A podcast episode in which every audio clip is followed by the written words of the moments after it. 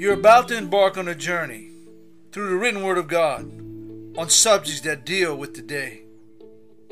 This is Brothers Just Searching.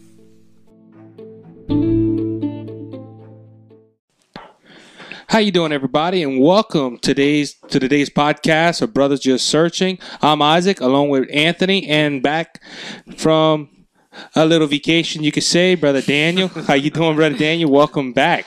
Doing good, my brother. Praise God. How, Thank how you, was your, Jesus. how was your little rest? good.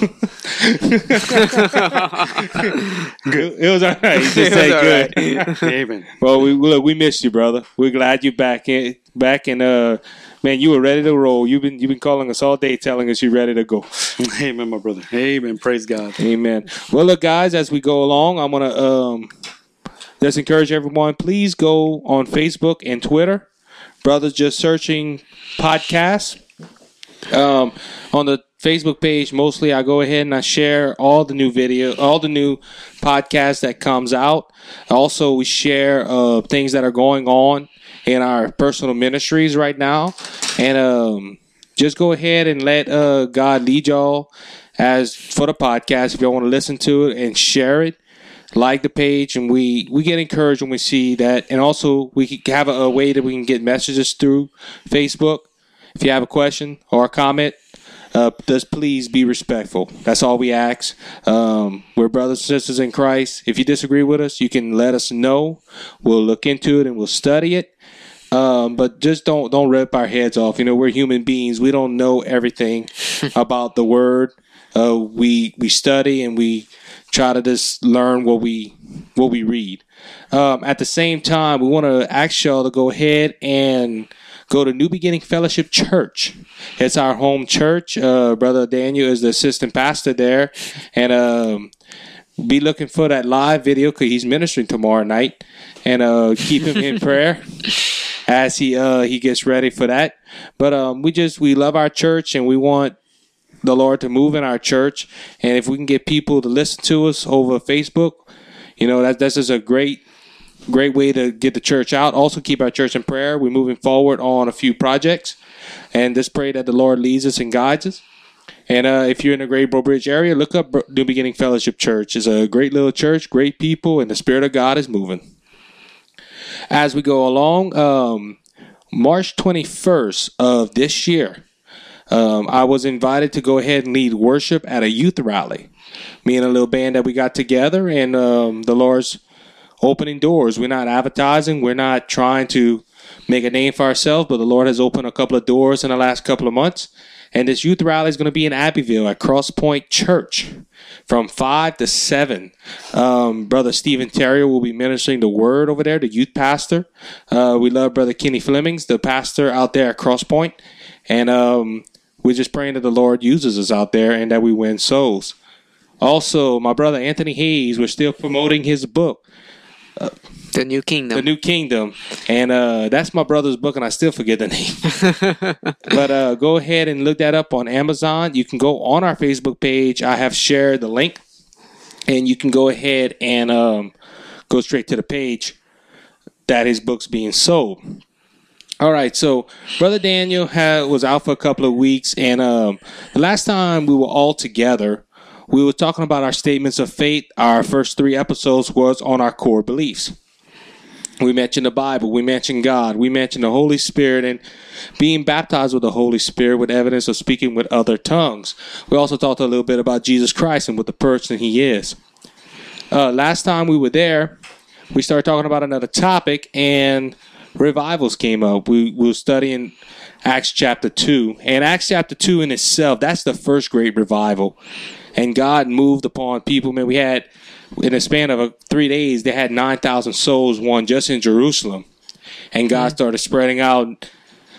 Brother Daniel was talking about that earlier, the former and the latter rain. Amen. You believe that was the former rain. That was the first outpouring of God's Spirit upon the whole church. And what's exciting is He always refreshes us. Because if you go to a couple of chapters, I think chapter four, when they were beaten, they said, Lord, give us boldness. And the Lord refilled them with the Holy Spirit. So we got together and we felt that revival would be a good topic for tonight. Um, that well, brother Daniel, we had some things that came up, and brother Daniel couldn't make the podcast for two weeks, and we didn't want to really talk about that without brother Daniel. We had some great men of God come and fill in with my dad Lanny Hayes and our pastor Brandon Trott. Amen. Two great podcasters. We was excited to do them, but we're glad to be back on track. So tonight we're gonna go ahead and talk about revivals in general. Um, in this nation, God has used this nation greatly, but God has brought out a lot of outpourings of repentance and of His Holy Spirit. So, Brother Daniel, I'm going to go ahead and start out with you in that point. Um, define revival for me. Um, you know, a lot of people look at revival as a, a great three days at church, but what is true revival? One of the one of the definitions would be uh, renewed zeal to obey God. So praise God. So if something needs to be revived, then it's almost practically dead, and sometimes we can get that way. And there's been many times, even in the Old Testament, where the Lord had to move, you know, through the children of Israel to revive them back. You know, basically, really, what revival to me means is just your heart just right before the Lord. you he's He's your first love. You want to please Him. You want to do all that you want just to you know to be in Him. And so that's what I believe revival really is: is just having a renewal to to be with Him and to just do what He's calling us to do, to you know to deal with our heart and our mind. You know, and uh, to shake off those things that are dead in our lives. Amen. Amen. So, and the main my, my point on that, as you were saying, personal. A lot of people want revivals. You know, I I told you that eh, the other day, Anthony. The modern church won't know a revival if you came slap them in the face Amen. because everybody wants the church revive or they want the nation revive. But as we're going to look at tonight, most of these revivals started by a few individuals saying, "You know what, Lord, change our heart." Amen. change our mind. Let us let us go ahead and draw closer to you. Right. When then people got down to pray and seek God, a revival moved in them. Because of revival, revival moving in them, it spread to the next person. Mm-hmm. Well, because of they went to that next person, it went to the church Right. or it went to the to the nation. After that, it just spread throughout the world, uh, throughout the whole world. Some examples: of Azusa Street and the Welsh revival. It just didn't stay in their town; they went all over the world. Amen. So, um, Can I just say one more thing? Yeah, go ahead. Now that we're going with this, really, you know, if you ever seen any move of God, it's always been through, you know, coming back to what Christ did at Calvary. You know, Amen. repentance, Amen. and then after that, it's prayer. You know what I mean? And so, in order for God to move, He has to. ex- We have to be examined by His Word and by His Spirit. There's things that that He has to deal with us if we're going to have a move of God. We got to come back to Him with a repentant heart, saying, "God, we're sorry how we've been doing things, and we just want to do it Your way. We mm-hmm. want a, Yeah. a renewed zeal." But it comes first through repentance, and then it's going to be prayer that we seek God that He's going to move. So it goes back to the altar that we're going to have a move of God. Wow. Well, I'm so glad to be back and I'm enjoying this uh, radio program. Now we're going to be talking about the history of revival and a lot of things that went happening. You know, a lot of Americans and a lot of people they don't understand. Like, take example, if you're reading through history, for example, you go to the American Revolution, you know, you go to the Civil War. Mostly secular people are not going to understand this, but as a Christian, we should. But people forget about the revivals. They don't realize these revivals shaped a lot of our history, big history moments, like the Revolutionary War, the Civil War. And so we're going to talk about tonight how God used that to get the get the Americans back where they should be, get people saved, and get them prepared for things that were coming. So, for example, the Puritans, for example, they came to America. God called these Puritans and said, Listen, you're coming to a new land. You're going to build up a land of biblical truth. You're going to be a city, a, a city set on a hill. You're going to be a light in the midst of a fortress of darkness in the world. So, God called America for that special task. But as you tell, as the Puritans, as time went on, you know, their children or their great grandchildren, they forgot about the Puritan doctrine. They, they they pretty much banned it. The Bible, like today, the Bible was banned in churches. It was banned in homes.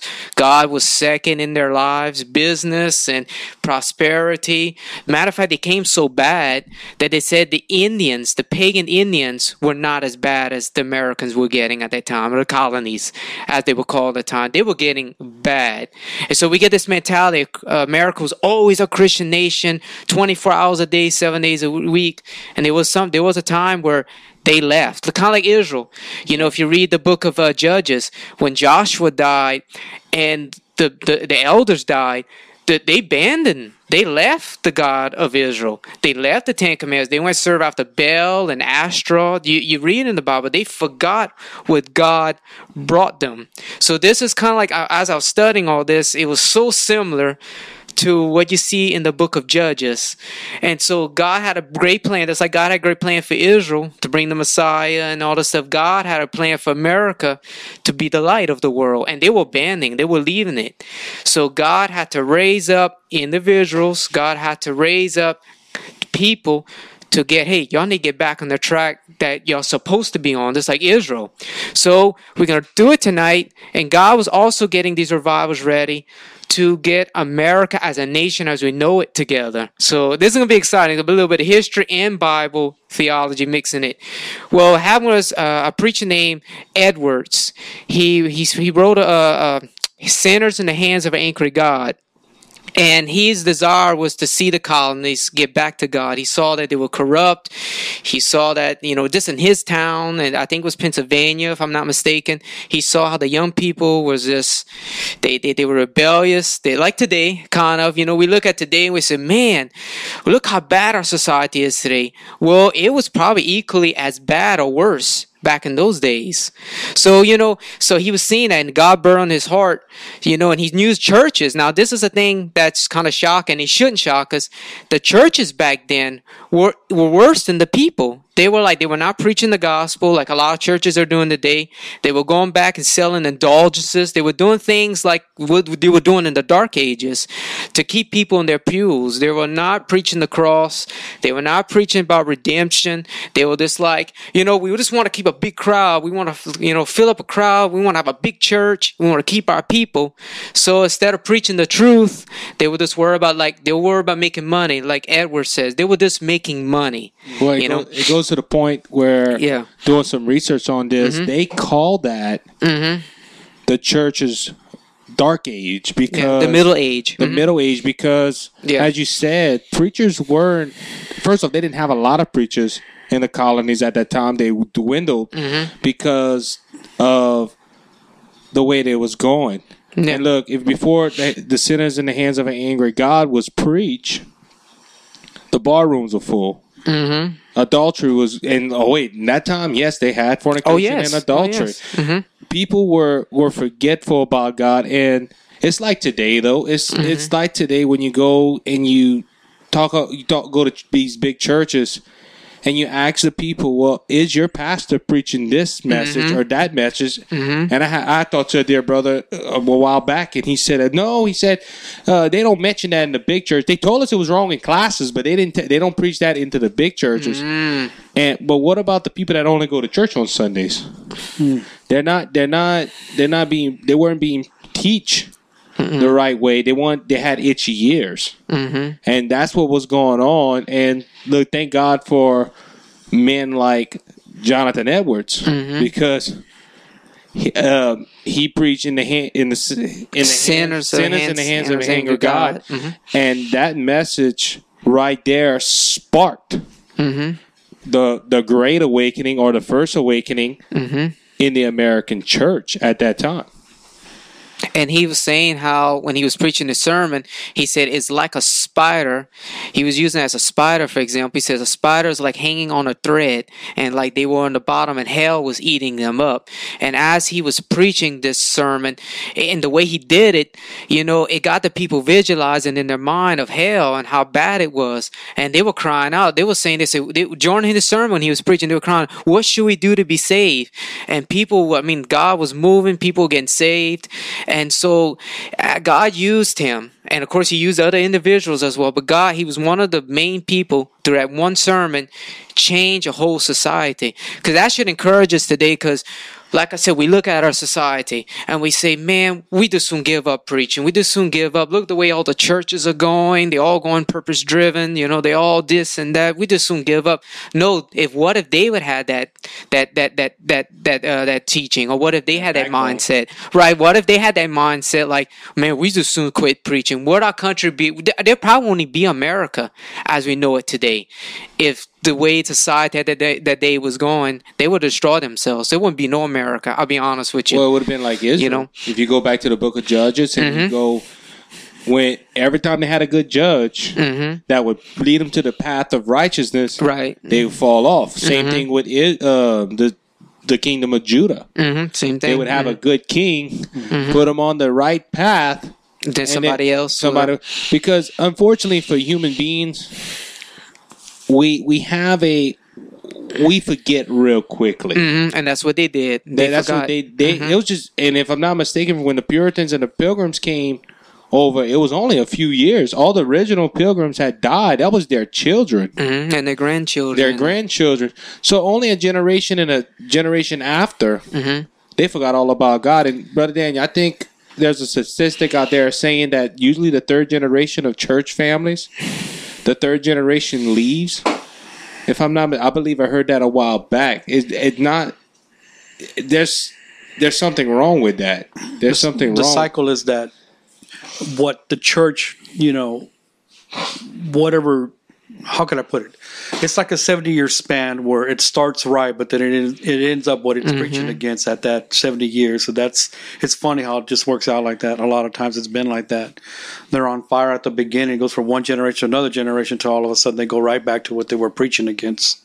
And so you're right. As as human beings, we have to be reminded. We need revivals. We need God to to renew us and convict us to come back to Him and you know to come back to the first love and to the basics of the gospel. So s- s- sorry to you know say, but it has happened even you know recently, the last twenty years, where you've seen you know churches moving away. You know, from the truth and from the Holy Spirit wanting to do the work through the body of Christ. So, that said and done, well, I guess that means that we are we are set ready for another revival. We need another one, definitely in our nation. And, and this the thing is too. At that time, they thought they were entirement to to Christianity. For example, they said, well, they lived in the colonies. A lot of them were there were different denominations, but a lot of them was like, well, I'm Presbyterian. I got baptized in the Presbyterian church, so that made me Christian. Or I went to Anglican church. I was baptized. That made me Christian. And what these guys did, they changed the whole world. They said, no, you're not like him and, and Edwards. He was one of them, the preachers that came from England to the colonies. yeah Whitefield Yeah, Whitefield. And he told them, these two preachers and the other ones that came with him said, listen, guys, y'all salvation is not that you're part of the English church or you're not a Presbyterian or Methodist or Lutheran, whatever you are. It's when you have a personal relationship with Jesus, is when you get saved. Like John Wesley, for example. You know, most people think, well, because John Wesley was saved right at the beginning. No, he wasn't. He was depending on works for his salvation. He was, you know, he didn't, he didn't, he thought, well, because I'm in the Anglican church, I am saved. And kind of find out when he went through a, he went through uh, the Shakers meetings and they had readings and he, they read about Martin Luther, how Martin Luther got saved. He said by Romans, the just shall live by faith. And when he realized, he said, wow, it's Jesus that saves me. It's not my religion. Well, him and his brother. I know we move into the second, the second. But it does play right with now. it, We're yeah. playing with it. But Charles Wesley and John Wesley debated that fact way before he even Mm-hmm. had. Cause he was like, "No, no, we're saving." John, Charles Wesley was like, "No, it's by faith in Jesus Christ and sanctification by Mm-hmm. Yeah. faith." Right. So they was having a debate, and that even proves. Look, they were brothers. That's like Mm-hmm. me and Anthony right here. Yeah. They were in a disagreement. Brothers in Christ can have disagreements, but Mm-hmm. John Wesley came to realization Yeah. it's not by works. Mm-hmm. Because if you if you look at John Wesley's his early ministry, Mm-hmm. he was he he he lived miserably. He lived miserably because he thought, "Oh, I have to. I, I I'm going to be in condemnation. I can't sin." And guess what? It, when he realized, that's when his ministry went right side up. Mm-hmm. And this is the thing too too. That's what that that's what the colonies were at. They were getting to the point where they were titled and they thought, hey, like you said, you I'm saved because I belong to this like a lot of people today. They think, well, because I'm certain denomination, I've been baptized in this, I I'm I'm I'm gonna go to heaven because I'm this. And they didn't have a generated heart. They did not get a converting heart.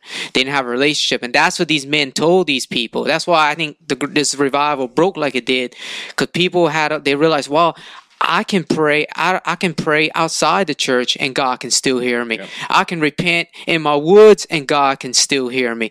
So, because they were preaching outside, these guys most of the time. Like Whitefield, he was outside preaching in the streets. He was on. The, he was in the uh, in the woods, whatever. He preached, and he didn't have a little crowd. He had like, uh, I mean, at their time, he had a lot of people, and he had no mics, and they said you could still hear him. He had no mics, and that was supernatural Yeah, it was. and and this to show you how mighty these preachers had a great impact on this country. Now Benjamin Franklin, most people say, well, Benjamin Franklin, he's the one who did the you know the electricity and this and that. But what most people don't realize, he was influenced by this preacher.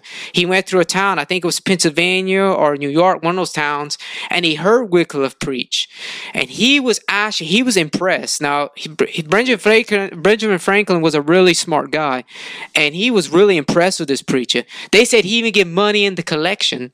That's how he was impressed with this guy. And and and and he told him, he says, listen, he said, I'm gonna take your sermons and I'm gonna print them for free because Benjamin Franklin had a printing press. He said, I print them, no cost. And some people say he was a deist, so it kind of makes you wonder. Well, well, it, it was the same way after the Great American Revolution. Mm-hmm. The first Great Awakening by these men that stood up for the Lord. And look, I'm going to make a statement. that I feel that the first Great Awakening was a repentance revival. Mm-hmm.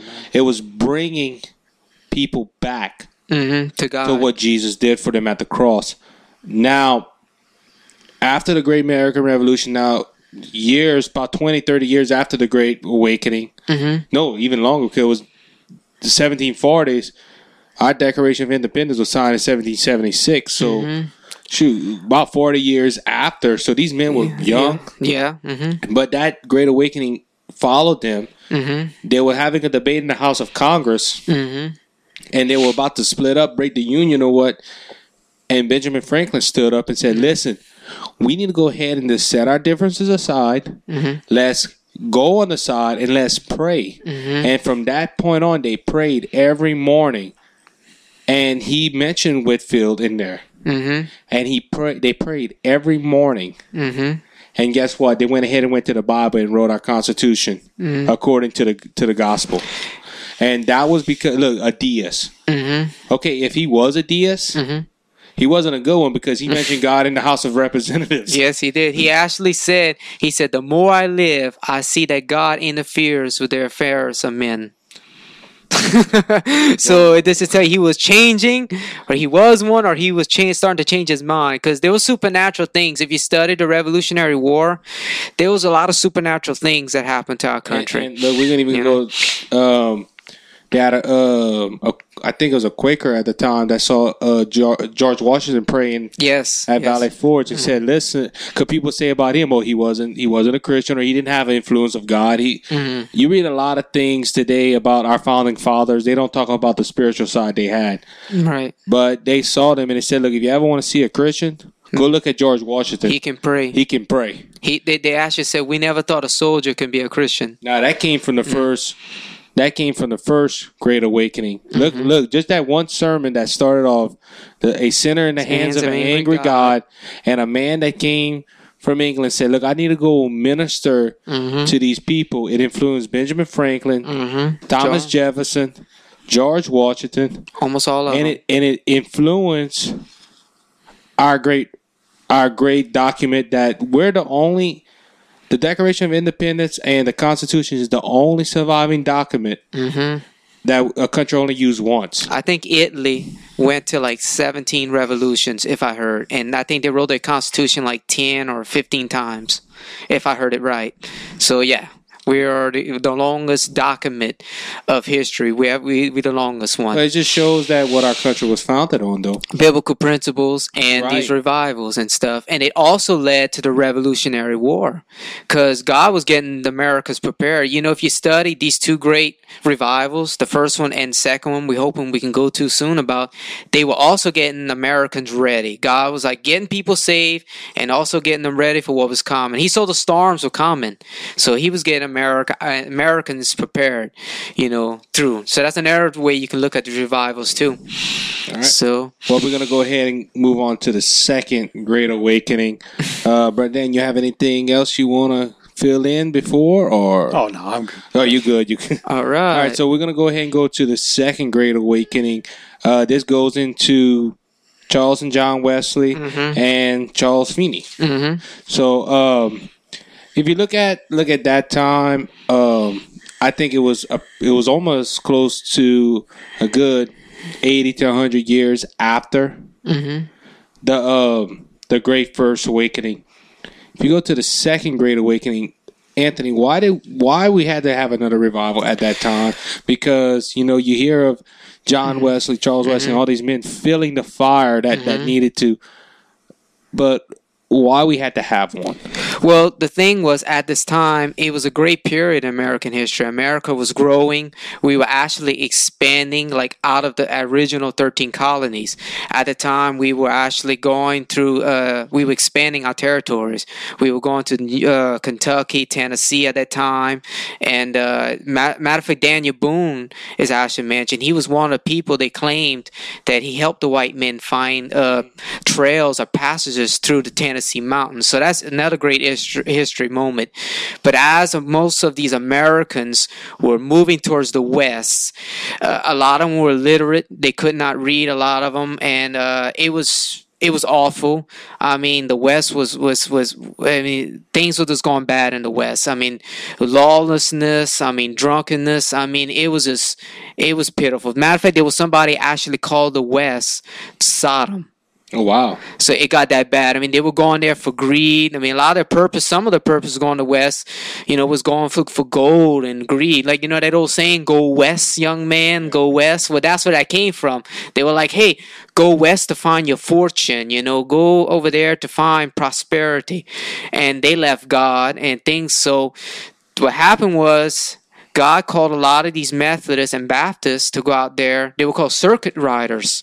They were mostly the Methodists, and they would go out there. They would preach in towns and stuff. And God started moving in Kentucky and Tennessee and, and stuff like that. And God moved in these revivals, and then thousands were getting saved. And matter of fact, the Methodists at one time was the smallest denomination in America, but when this revival took place, it was, I believe, the first denomination, the biggest denomination in America after the Baptists. When God, because they their their church swelled. I mean, God moved greatly. I mean, crimes. My understanding is crimes were diminished, just like in the thirteen colonies. Uh, uh, people were drinking a lot. They quit drinking. I mean, a lot of things started happening, and then God moved mightily in the in this great time. On a little side note, though, it's funny how when these revivals kicked off, hmm sin went down, murder went down. Um, I yeah, I believe it's when Jonathan. I know I'm going back to the first one, but they said that after he finished preaching and teaching, the bar rooms closed, the halls shut down, and that showed the the conviction power of the Holy Spirit.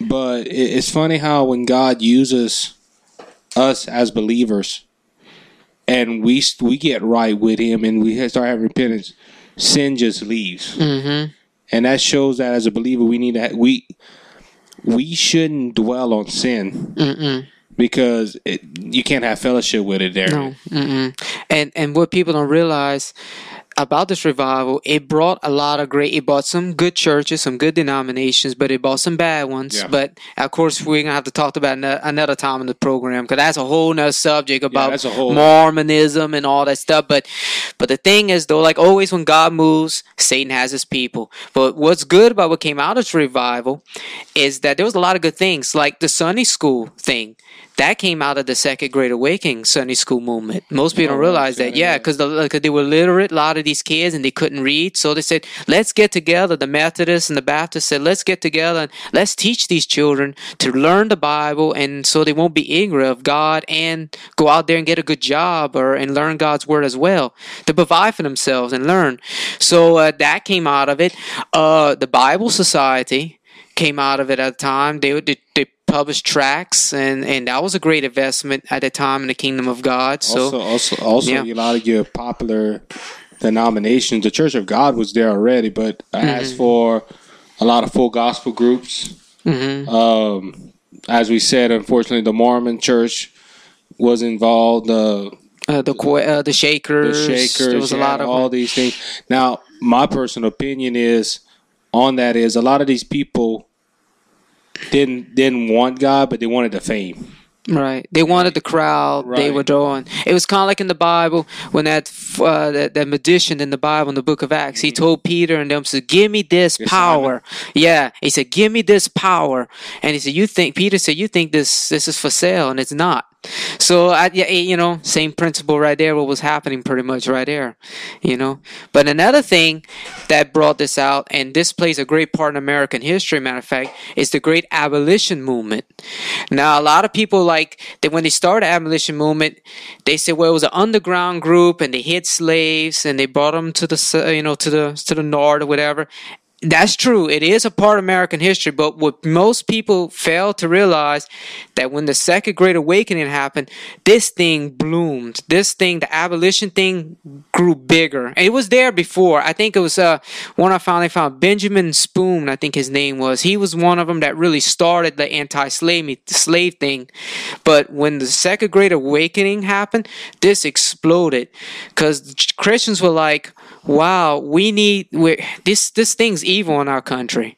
I mean, this thing is tearing us down. This thing is evil. This is when America started shifting mostly against slavery at this time point. That's what I believe what helped Abraham Lincoln get into office, and that's what, matter of fact, it actually brought the seed of the revolution or the civil war yeah. that came to pass. See, every time you see a big event that happened in history, there was always somebody planted a seed.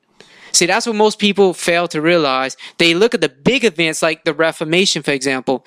I heard a lot of people say, "Well, Martin Luther started the Reformation." Oh, no, he did more. not. There was Tyndale. There was there was a there was John Wycliffe and Huss, and you know there was other groups that planted the seed before the big event.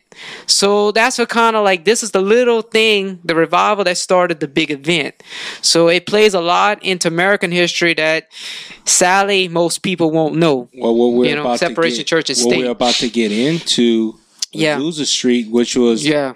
the third great movement of God in this Mm-hmm. country that I believe uh, Seymour went ahead and studied a lot of these revivals Mm-hmm. going into that, and he said, "Well, look, there was something different about these these people," and he studied revivals. He also studied a lot of theology, theology, and he learned all kind of stuff while he was in school. Mm-hmm. Which was a hard time in America at the same. There was segregations. He couldn't Mm-hmm. sit with the people, but There was still progress going right, on it was progress. He the was time. learning Yeah. a lot of this these things, and I believe the set the first or second Great Awakening walked us through the century, and I some clicked when we was talking about this, which uh, we're gonna go into Azusa Street right now. Uh, it's funny how when America started expanding, a revival hit as well. Mm-hmm. You had the first thirteen colonies. Yeah. You go into the second Great Awakening, it was around Tennessee and moving more Kentucky. west, Kentucky and all. By the time you get to Azusa Street Revival, it's in Los Angeles, California. Mm. God spread His word. Gra- I say gradually, but it was always there. But He was reaching the country as He went along, because tens of thousands got saved through the first two revivals, and I believe that was a revival of repentance. Mm. It was for America was for itself. America. Yeah. This next revival we're about to talk about the Azusa Street revival it it was church folk that had to get back to the power source Mm. for salvation That's right. So we're gonna go ahead, brother Daniel. I know you've done some research on this. Boogie, uh, Anthony as well. um, we're gonna go ahead and get into Azusa Street, and uh, this one's gonna take a little while. So, um, you, if you want to start off, brother Daniel, on that as a, for Azusa Street. Acts, uh, I'm sorry, Joel chapter 2, verse 21, 23 says this Be, uh, be glad then, you children of Zion, and rejoice in the Lord your God, for he has given you the former rain moderately, and he will cause to come down for you the rain, the former rain, and the latter rain in the first month. So praise God. So when I look at the scripture, I just believe that the first one, the former rain, is what happened on the day of Pentecost when the church was birthed and the Holy Spirit came in a new dynamic way, in a new dimension. Amen. And so this latter rain, I mean, in my own, I mean, this is my opinion. I'm not going to say this is biblically correct, but I believe it was actually started with the Azusa Street revival here in the United States. Now there was some other moves that were going on in Topeka, Kansas, I believe, and also in Houston. But basically, really, there was such a move you know the Azusa Street revival that it was phenomenal and it impacted the world. So I really do believe that it's a second move there. And the reason I say that because there's so many characteristics that you can compare between Acts chapter two and what happened at Azusa Street revival. You know, they came back to the baptism of the Holy Spirit with the evidence of speaking in tongues. They came back to having the gifts of the Spirit being moved, and and there was healings and and many things that were going on. So, I really do believe that this is the you know the latter rain. Praise God. So, um, and some of the studies I was looking at, uh, some of the survivors, well, not survivors, but people that were there that were witnesses as children, were specifically saying that they were really having Acts 2 experience literally. They were saying that when the people were speaking in unknown tongues, that they were really literally speaking a tongue from another nation. And some people that came to the to the meetings heard somebody speaking their language and asked them, How do you know my language? And they don't. It was just the Holy Spirit moving again. So that's what makes this this uh, move of God so phenomenal. It was actually just exactly like on the day of Pentecost. You know, it was revisited again. So praise God. So we know what do we got on as far as um, the timetable. I'd say that it started around you know really basically 1906 through 1909. Now some cities went up all the way up to you know 1915, and that's true to a point. But really, when I look at between six and nine, them years, that's when it was really intense and it was moving. I mean, the Holy Spirit was moving phenomenally. Amen.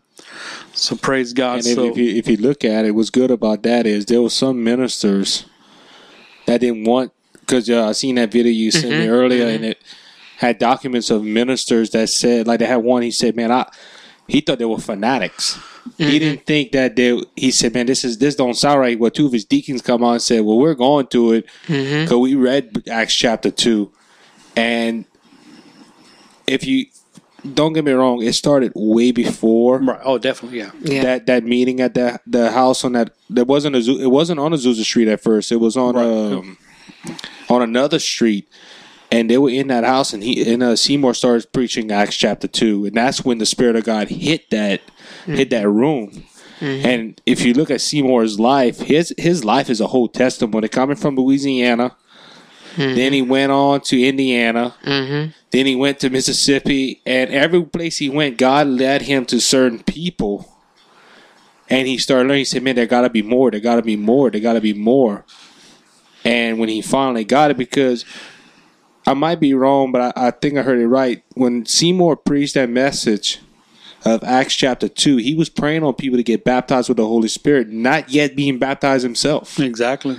Mm. And when they said when he got it, they said there was a glow on that man's face, and it just that started out Pentecost right there, and that's Mm-hmm. And my understanding was, I think, was he half blind and one eye, yeah, he had a Daniel? sickness, so he was a one-eyed, 34-year-old son of a former slave. So, Amen. so that reminds me when Moses, you know, you notice in the Bible how God used Moses and other people. Like Moses couldn't talk.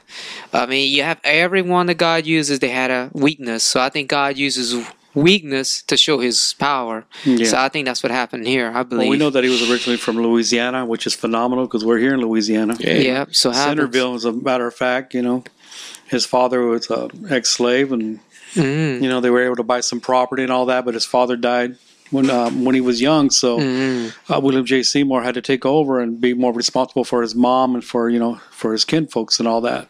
So there was a lot of responsibility for him at the beginning. But um, they were also raised Catholic. Yeah. Oh wow. Yeah, they were okay. Catholics and they were raised in that. So you know. So, yeah, doing some study on him, he he made the statement. He said when he was in Louisiana, he was tall between the Baptist belief and Come the on. Catholic belief. Exactly. He, mm-hmm. he knew both of them were fundamental in certain ways, but other ways there wasn't. Mm-hmm. mm-hmm. That's right. And that's that's what that's what sparked his interest in God's word. He got mm-hmm. saved at a very young age, but he was tall between them two doctrines, and he was studying God's word to figure out which one was right. And God led him to the right uh, source, you know, as he kept digging. Well, I look I look at Brother Seymour's, and I'm gonna call him Brother Seymour. He's no longer with us, but Right, he he's is a a brother, brother. in the Lord. And Brother Seymour, when he went ahead and traveled, God always led him to an individual hmm that showed him a little more about Jesus Right. and a little bit more about the Holy Spirit. Cause you know, going back to the 2nd Great Awakening into that, Mm-hmm. the Second Great Awakening brought out a lot of uh, doctrinal differences. As it was good, but mm-hmm. also brought out a lot of.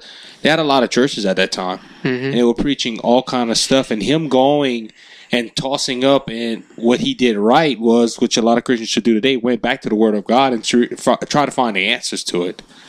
And that I believe that's what he was called to. I believe he was called to be part of the great revival of Azusa Street, but he studied God's word to get more knowledge. Because uh, wasn't he one that also says uh, came out about s- brought back sanctification by faith also? Yeah, they were dealing with that was later on, but really, what he was preaching about was the baptism of the Holy Spirit Yeah. with the evidence of speaking in other tongues. So um, that was the thing out of you know Joel chapter two. So he was really emphasizing on that, and um, he was actually in Houston for a while, mm-hmm. and an African American woman who attended a small holiness church pastored by Julia Hutchins in Los Angeles made a trip to Houston for family. She ended up hearing him preach at a church and was really impressed because he was preaching on the baptism of the Holy Spirit with the evidence of speaking in you know in tongues. So even though he had not experienced it yet till he got to California, but they were saying she was impressed with that. So they ended up you know wanting him to come to California to minister, and so that's how he ended up coming to California through that experience right there. Well, the thing about you notice about a lot of these revivals is they were trying to bring people back, like the church mostly and society, back to the Word of God, back to what they're supposed to be. And you study the Reformation, you study like the Puritans or the Separatists. Most of the uh, Puritans they were trying to reform the England church by getting it back to the New Testament. So I find as you dig a lot of these revivals or great movements in history, there were groups of Christians, and they always will be. God has his his people out there. He's they're small or whatever, but they always had the theology of let's get back to the Word of God. Let's get back to like what happened with uh, Azusa Street. They said we need to get back to Pentecost. We need to get back to what our example was, where you know our denominations like Baptist, Methodist, whatever, we're leaving the baptism, we're leaving the Holy Spirit, so we need it. So I find it's a fascinating where it always ends up that way, the desire to go back to what's been there, you know. Right. It definitely. He ended up in California in 1906. Amen. And um, he was able to preach a couple of days at at our church, and it was at the corner of 9th Street and Santa Fe Avenue. Santa Fe. Avenue. Amen. During his first sermon, he preached that speaking in tongues was the bi- first biblical evidence of the inevitable baptism of the Holy Spirit. So, and even after that, we know that uh, he was locked out of that church pretty quick because a lot of people did not agree on it. They thought it was crazy. As a matter of fact, if you ever look at the Los Angeles Times of that day, they wrote on one article in uh, April 18, 1906, where it said "weird babble." Of tongues, you know, everybody's just like, "What is this guy talking about?" So, you know, I just, I just love the persistence that this brother had. That uh, you know, a lot of people don't understand what he went through when he got to Los Angeles. He was her- heavily persecuted within the church and outside the church, and but he just, he just knew in his heart that this was biblical and God wanted to do this, and so he persevered. No matter what, we know that he wasn't, you know, perfect, but he was a man that was hungry and just wanted all that God had for us, you know, for the Church of Christ. So praise God. So he was he was pers- he was just persevering in that, even through persecution. And you got to realize, Brother Daniel, every time God moves, the world and the church Mm. came against the Oh, move yeah. of God every time. It never fails. The organized church or of the day or whatever, they came against it. They got cold and dry and they were jealous or whatever the case, they came against it. And what's, So- what's bad about that time was they, I felt during my studies on it is like the church was trying to shy away from Acts chapter 2. And, you know, you hear a lot about today, people love preaching about it, but Brother Seymour came out and he, he, he preached a message that was not popular today. Amen. You know, I'm gonna use an example of our day, hell. Mm-hmm. You know, Pastor Brandon preaches on it, and ministers that we are associated with preaches on it, but you will not hear a mainstream minister besides uh, Brother Swaggart's ministry. A lot of big ministries will not touch on the subject of hell. Mm. It's in the Bible. They mm-hmm. changed the name to Hades to make it sound a little better, but they will not teach mm-hmm. or preach on the subject of hell. Now, this is a whole different. This is something for the believer to be encouraged with. He's a comforter, and people fought about teaching about the baptism of the Holy Spirit. They were like afraid of. I maybe it wasn't understanding of the scriptures, or it wasn't. It was just, they just didn't want to go there because they they thought they would say like Paul, man, y'all y'all y'all some drunk man. yeah. Well, praise God. And Brother Seymour from that church, after being padlocked out, there was some members there that invited him over to his house. So he just start- started having personal Bible studies and prayer meetings in this house. And then they ended up relocating from that house to another one, which was found, uh, which is the home of uh, Richard and Ruth Asberry at 214 North Bonnie Brae Street. Amen. So this is pretty, this is where it starts getting unique because it, it said not, not even, we had Caucasian families that were coming over to these meetings. So now you're starting to see, you know, God's gathering some people. So he's continuing with this. And uh, some of them got baptized in the Holy Spirit. Amen. And after five weeks of Seymour preaching and prayer and three days into an intended 10 day fast, guess what? it broke out. Come on. It broke out. Edward S. Lee spoke in tongues for the first time. That's powerful, amen. That is so powerful. So now, you know, so so here we go. Now he's starting to see evidence that this is biblically correct, amen. Something. Can you imagine? Mm-hmm. Yeah. This is. I, I- it's almost like when God told Noah to build the ark. He did it by faith. He didn't Yeah. understand why. He just right. believed God. Mm-hmm. And so here you got this brother preaching about the baptism of the Holy Spirit with the ever speaking, you know, in tongues, hasn't experienced it himself, but yet preaching it by faith, and now it's starting to manifest on the people that are around him. So praise God. You talk about faith and perseverance, amen. That's true faith to me, what he was doing. And you know, they thought Noah was crazy. You know, here this man's building a boat in the middle, I mean, the ocean or the water, there's not a water for miles, mm-hmm. and this man's building a boat. You know, sometimes you, you're going to go, you're going to do things where people are going to say, they're crazy, but Yeah. Hey, we're here because he did it, you know? And even his uh, fiance, her name was uh, Jenny Moore, ended up, you know, getting baptized with the Holy Spirit too. And then his day, his special day came on April 12th when he finally was able to be baptized in the Holy Spirit and speaking in tongues after praying all night long. So finally, he has the experience for himself. Amen. Praise God. Thank you, Jesus. You know, I was hearing one uh, had a, a, a black lady there. She said she never played the piano in her life. She said when she got filled with the Holy Spirit, she just started singing and playing the piano. And people's like, man, we didn't know you played the piano. She said, I didn't either. Well, if you, read her, if you read her Yeah. personal testimony, Uh huh. she said she looked at the piano and the spirit of God told her go to it. Mm-hmm. She and it's funny. It's funny when you when you're in the presence of the Lord and you have the Holy Spirit inside you, and the Lord tells you to do something, you don't even question. She said she didn't even question. She just went to it, Mm, yeah. and she said she just started singing praises unto the Lord, and the piano was. It was they, she was playing like Beethoven, and she ne- like she she never learned. I, did she ever play after that? I don't think she ever. There's no testimony of her playing. Yeah, after we. that. I don't know. I don't think so. Oh yeah. Well, the phenomenal thing is they're at this. You know, he's at this at this house. I mean, they're having meetings on the front porch, and now the Yeah. crowd's starting to come. Now you're starting to see uh, Latinos even show up. So you're having all different races coming together, and you know, coming worshiping the Lord and all that. So it gets so overcrowded that finally um, the porch itself collapsed. So Yeah, they had that. to move again. You know? Hey. You know, they had to expand. praise God. I want to bring out a point though, brother Dan. You just mentioned they had whites, they had blacks, Yes. they had Latinos. Yeah. All races. You want uh, no, not races. They were the all races over the. Yeah. uh, Yeah, different people, right? You want to you want to solve racism? Come on. America, Europe, England. Present Jesus. Mm-hmm. Amen. Present Jesus, and you won't have a race problem. Yeah. And during these meetings, they would call brother so and so or sister so and so. They never said, you know, anyone's uh, skin color or anything. That's how, that's just what the blood of Jesus can do in a move like this.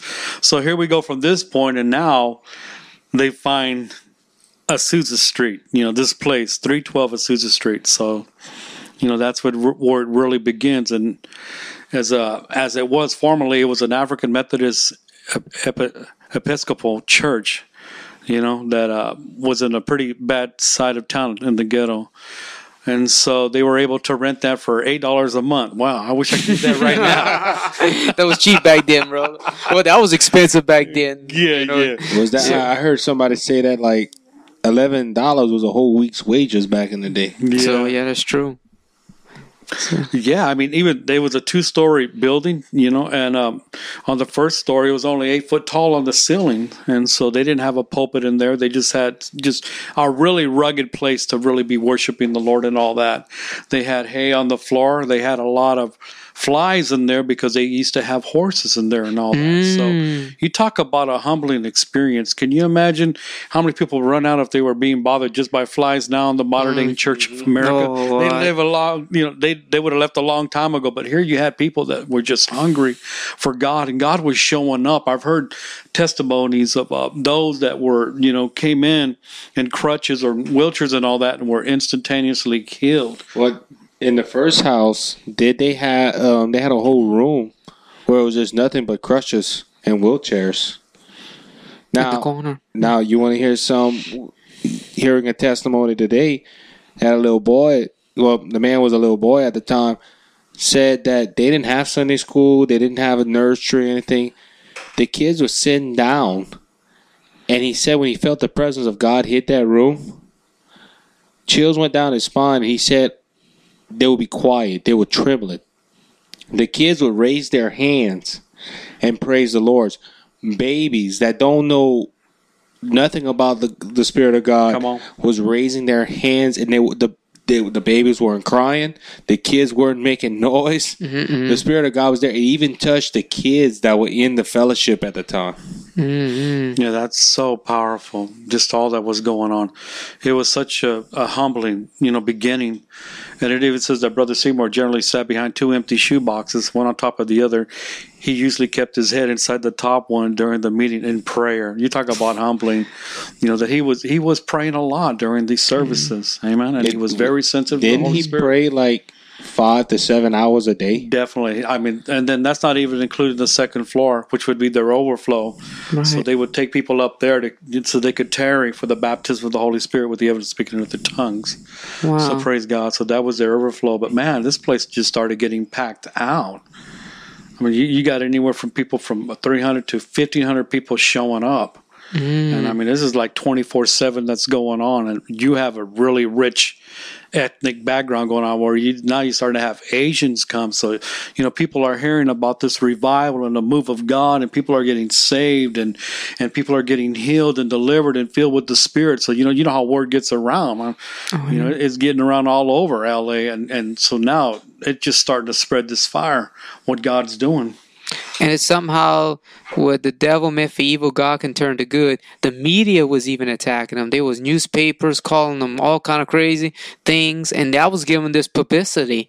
That was actually helping their growth. The more they, the people criticize them, the more people curious. And man, we read in newspapers. We can go figure out what's going on. People people You were know? traveling all around to go go to this revival, hmm and when they left, they spread revival to where they lived at. And you know, There you go. you know, we had the Welsh revival before, but after this in 1906, when the Azusa Street happened, people people were coming here like they were going to Wales, hmm and that started a lot like the Pentecostal movement.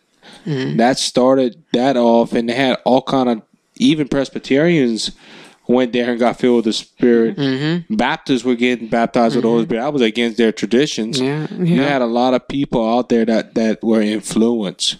Well, yeah, you had high caliber men that walk in there, you know, that were, you know, very, uh, I guess, uh, respected in their congregations, walking in there thinking, you know, what's going on. But as soon as they walk into the door, the power of God hit them so hard that they end up falling on their knees and just wailing on the floor and asking God to forgive them of their sins. And just God did a work in them. It was a humbling place to be at, you know, that not even pride or anything could really come in there because it was going to be confronted with the Spirit of the living God in such a magnificent way. And that's what we need right now. We we really need another move of God, not so much of showmanship, but uh, of a, a change of heart and, and new direction from the Lord that He would deal with us, you know, by His Word and by His Spirit to really change us, to have a zeal for Him, and to get back on the right track. If if you look what's going on, even in America right now, what what what some people seem to think that what's the gospel is really not the gospel. It's just something that's really watered down and everything. So, you know, you really seen uh, what's going on here, and you don't hear too much about it. But some of the interviews that I heard, they asked what were they preaching during these revival. You know, and Susan, and they said they were preaching on the cross. They were preaching on the blood and repentance, and you know, obviously the baptism of the Holy Spirit, being Spirit filled. So you know, here we go again, going back to what Jesus Christ did for us at Calvary, and and we even look in the Old Testament. We look up with the uh, with Elijah when he confronted the you know the, the prophets of Baal. What did he do? What where did he go to? He went back to the sacrifice, and God honored that. And so there was even a great move of God there in the northern kingdom, which would uh, consist of Samaria and all that. So that it's always coming back to the sacrifice. It's always coming back to repentance and prayer, and God forgive us in order for Him to start moving again to put a zeal in us. Well, let's Amen. go back to the first two revivals we talked about. The first Great Awakening, the second Great Awakening, then Azusa Street. John, uh, Jonathan Edwards. We can point back. The sinners in the hands of an angry God. Mm-hmm. That stirred up the people to come back to mm-hmm. Jesus. Same thing with Charles Wesley and John Wesley and Charles Finney. They preach. Mm-hmm. Let's get back to the foundation. Jesus Christ. He's the He's the center of all. We get to Azusa Street to where they said you need Jesus Christ, and when they got saved, he said, "Let let me tell you something about the baptism of the Holy Spirit."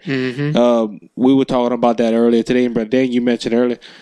Do we have evidence that the Holy Spirit were in the first two revivals?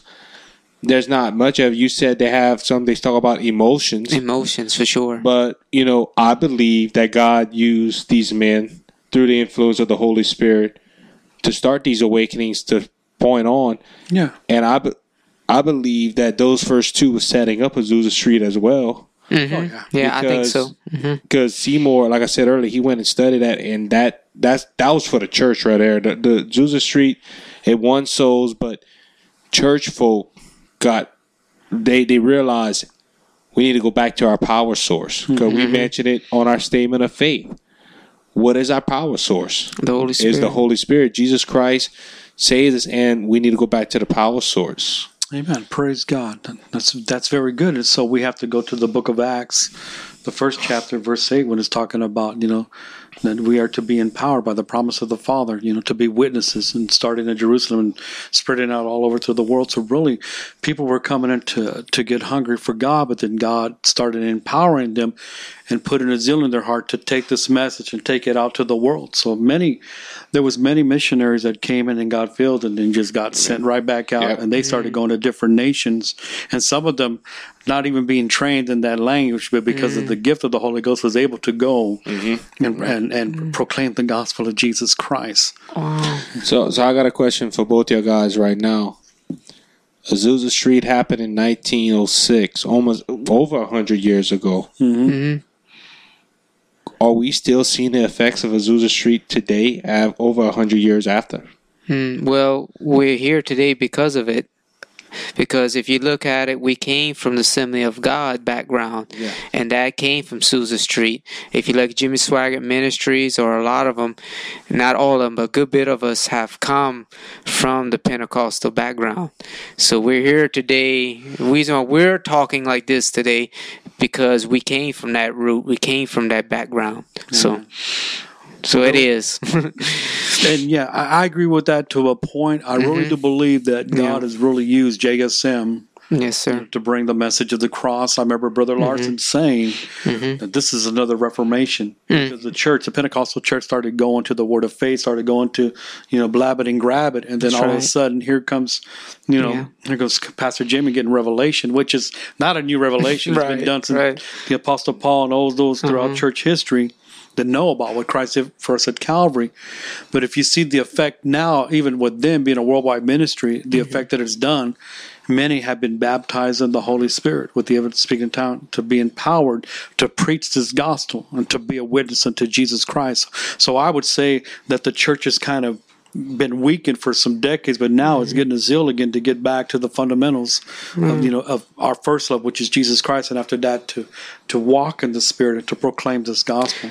So I just believe that now that being set and the foundation being set, I believe God's going to send another move. There's no doubt in my mind. because if you like i heard stories like when i was younger you know because our church we were in a part of another denomination but then we slowly we came to the pentecostal rim hmm. and mostly assembly of god mostly rim and we heard stories you know how the assembly of god people they were powerful i mean they still got some thank god there's still some that holding up the fort hmm. and kind of speaking they still they're going they're still sticking to their past Right. but at one time man the assembly of gods were very powerful people and they came out of the Azusa Street. Yeah, well, I- and you know. I would just like to mention something real quick because we have to be we have to be real about the state of the mm-hmm. church right now as far as the mm-hmm. Pentecostal movement. Mm-hmm. Because it's been weakened by doctrines like the Word of Faith, and if you ever go do a statistic and check how many of the leadership, just leadership in itself, I think those that are spirit filled are only like fifty percent or less, and in Wow. the congregation, I think it's even less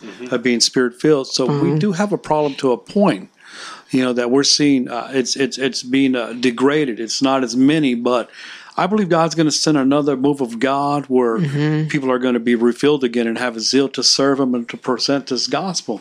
And we have to pray for that. If any of us don't believe that it cannot happen, then you know, why don't we just shut down the shop and stop praying and stop serving God? If we don't right. think He could move again because He can Right. do whatever He wants. That's but you know right. what?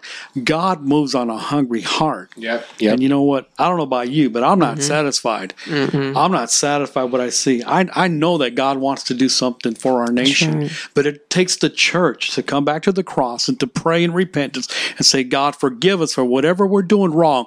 Make it right. Show us what you want us to do if we're going to see things change in our nation. Well, Because let- it's got to start with it's got to Let's start with the church. Let's That's look right. at look mm-hmm. at one thing. One of these things, all these revivals we talked about, mm-hmm. had another thing in common. Edwards, Whitefield, Wesley brothers, Finney, Seymour, mm-hmm. even the brother that went to the Welsh revival and came back. Right, uh, They all had one thing in common.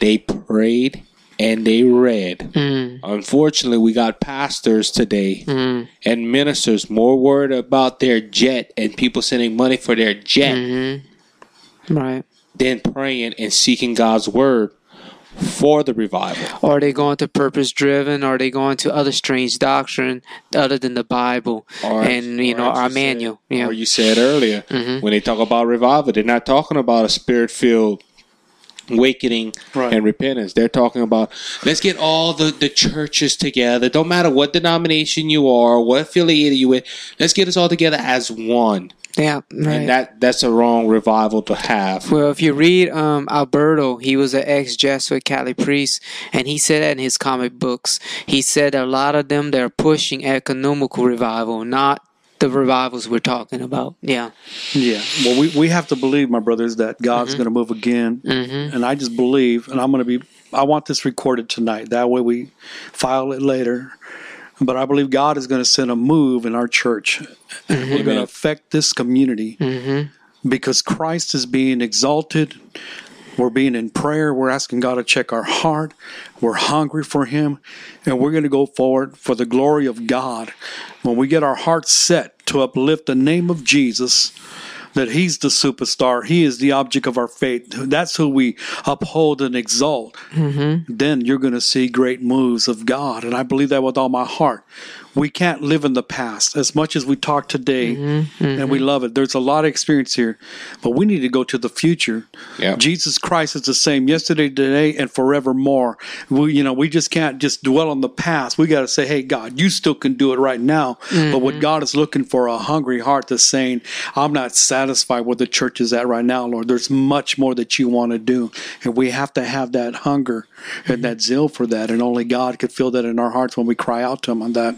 And we need to pray that the assembly of gods and the church of God and all them who came out of the Azusa Street, we pray that they will go back to their roots. Because, you know, they could be used mightily by God if they just they say we need to go back to the Word of God and go back to our roots. So let's pray the Reformation of Pentecostalism begin with them and us.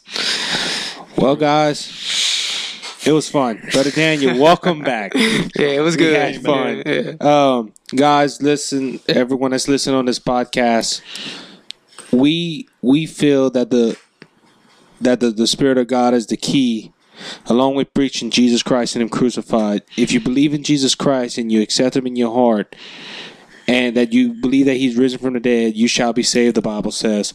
Also, the baptism of the Holy Spirit is a is great when you get it. It's awesome, but you have to pray for it. When you get it, start seeking for a personal revival and let God use you. Start praying that the Lord opens up doors for you to have revival in your heart. Tonight, we want to uh, thank Brother Anthony, Brother Daniel again for coming out. Um, guys, this podcast is not widely known, but we're praying that God opens, even if it opens up one heart to draw closer to the Lord, it's an success. It's a success for us. Uh, tonight, please, if you're listening, go and go look us up on Facebook. We will be proud to hear from y'all and y'all response for it. Um, our church, New Beginning Fellowship Church, keep us in prayer. Go look us up on Facebook and um, let God lead y'all and guide y'all this week. Pray for us as we get ready for another topic. One moment. I was just saying, maybe we should close with prayer once you're done. Oh, sure, sure. We'll go ahead and do that. Um, but you know, pray for our church. Like Brother Daniel said, is going to be moving, and we're just ready for God to move. Uh, Brother Daniel, um, if you want to go ahead and close us out, and we'll let uh, we'll end it right there. Father, we just thank you for tonight, Lord God. I believe with all my heart, and my brothers here, I believe that you want to do so much more. Father, there's others that are going to hear this program tonight, and some may have been weeping because they feel the same zeal. They feel that, you know what, there's much more that you can do. Lord, we can sit here and we can complain about our nation and all that's going on, or we can get on our knees and pray that you would send revival and a move of God that will change the atmosphere in this nation. But it has to start with us individually. As my brother said, we have to get into our closets and seek you, Lord.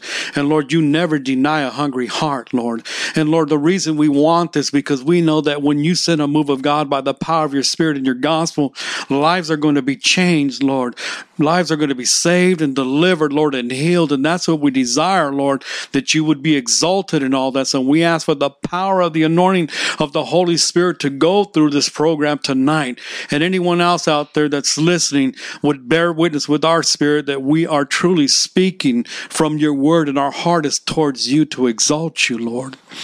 And we ask you, Lord, to put a hunger in, our, in the audience out there and put a hunger in each and every one of us, Lord, to continue to pray, Lord, that you're going to move, Lord. We're going to see you move in a mighty way. And we just want to thank you, Lord, and we want to give you all the praise and glory for all that you are doing, Lord, in Jesus' name, Lord.